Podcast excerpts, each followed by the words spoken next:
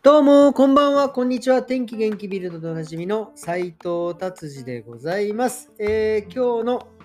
え4月26日のベルリンの天気はですね、えー最高に良かったです。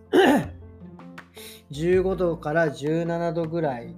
ですね。もう天気も晴れ晴れとして、えーカラッとしてて最高の一日でした。はい、じゃあ次はビルド行ってみましょう。ビルドですね。もうあのすごいなと思ったのが宝くじの当選。ドイツはロトって言って僕これいまいちちょっとルールがよくわからんのですが なんか毎週毎週当たりが出なかったらどんどんどんどん金額が加算されてってなんか数字が当たった人はお金をもらえるっていう感じでですね。えー北アイルランドの方なんですけどなんか2019年に宝くじに当選してすごいですよ。1億3700万ユーロ。これもう1兆円ぐらいなんじゃないですか、この人たち。っていう人たちが、あの当たった方がですね、利益の半分以上をもう寄付してしまったと、その時に。で、寄付して、まあ、自分たちはもうそんなね、えーいい暮らししなくていいみたいな感じで、でもですね、その後もですね、えーそのご夫婦は、えーどんあのまあ、どんどんどんどん寄付していくわけですよ。ほんでですね、結局その、えー、て言うんですか、彼女、ご夫婦はですね、もう事前事業がもう大好きな感じで、どんどん事前分の事前事業をして、で、またその稼いだお金もどんどんどんどんこうね、あの寄付していくっていう、本当にこんな人いるのっていうぐらい、バンバン寄付してる方がね、いてですね、で、その夫の方、夫夫の方がですね、夫っていう旦那様の方がですね、ちゃんとリストをね、作っていて、まあ今までどれぐらい寄付してたのかって言ったらですね、もうあの、まあ、その、2年間でですね、えー7150万ユーロ、まだ96億円2年間でまず96億円を寄付してたって、2年間で96億円を稼ぐっていうだけでも大変なのにですね、これをね、2年間全部寄付してたっていう、もうすごいですね。もう本当にもう、これは本当にこういう方がね、やっぱりいらっしゃるから、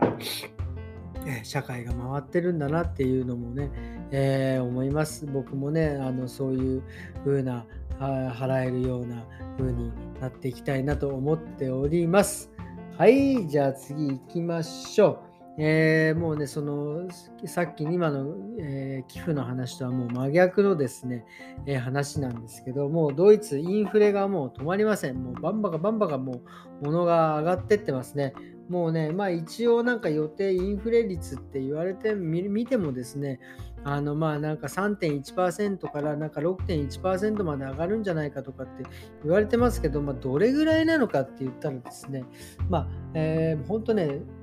僕の庶民の感覚で言えば、えー今日も奥さんが言ってたんですけど、それこそ1ユーロのバターが3ユーロになっちゃってるって、これ結構とんでもないことですよ。で、今日もお客さんがおっしゃってたのが、その、えーと食用油ってサランラップじゃねえ、サラダ油が今はね、ウクライナから入ってこないので、ドイツは全然ないんですけど、でもある業者からこうたまにこうスーパーに置いてある時があるんですけど、そのスーパーの、油がですね、普通こんなの1ユーロ、1.99とか、まあ、2ユーロ弱ぐらいのがですね、もう10ユーロで売られててもわけのわかんないことになっちゃってですね、もうこれはもうとてつもないことになってます。それでさらに、えーえーそういう物価もそうですけど、ガス、エネルギー関係、まだね、35%ロシアから、えー輸入してるということなんで、これはね、これもしロシアがですね、もう止めるとしたしてしまったらですね、これますます上がっていくわけですよ、物価が。これはね、もう本当にこれちょっと本当踏ん張りどころだと思います。なのでね、これはあのーどういうふうな政策をこれからドイツが取っていくのかっていうのは、えー注目していきたいと思います。はい、ということでですね、まあそういうので、まあなんか今日はね、お金を、お金の話ばかりだったんですけども、最後もう一回お金の話を見つけちゃいました。あの、ドイツには、eBay って言ってですね、まあ日本にもあるありますよね、Yahoo オークション。オークション、インターネットのオークションで買って、えー、物をね、えーと、安く手に入れたりとかする。僕もね、よくあの、ちょっと話が脱線しますが、eBay でそのオークションでですね、僕あの、キンダウバラシングって言って、卵型のね、チョコの中のフィギュアを集めていて、まあ昔のフィギュアなんかはもう手にね、入らないので、もうそういう eBay のオークションとかでね、バシバシ買っててですね、もう例えば、あのー、まあ、今これからやろうかなと思ってるんですけど、例えば自分の家の家具とかをですね、ちょっとこれ、リサイクルショップに持ってドイツではこう、ね、簡単に外に捨てられないですからね、まあ、日本もそうなのかもしれない。リサイクルショップに、リサイクルゴミ屋さんみたいなところがあってですね、そこに持ってかなきゃいけなかったり、まあちょっと手間なんですけど、こういう家具なんかもその eBay のオークションでですね、もうお金いらないから持ってってくれって言うともうすぐ来るみたいですね。うん、だからそういう風な使い方をね、結構皆さんしている、まあそういうのがあるんですよね、そのオークションが。で、そこでですね、あるそのドイツのですね、男の方がですね、えー、家具を買ったんですよね。まあこの家具がいくらぐらいか分かりませんが、えー、古い、えー、まあ家具を買ったんでしょうね。アンティークなのかな？分かりません。そしたらその家具の中からですね、えっ、ー、と、15万ユーロ出てきちゃった。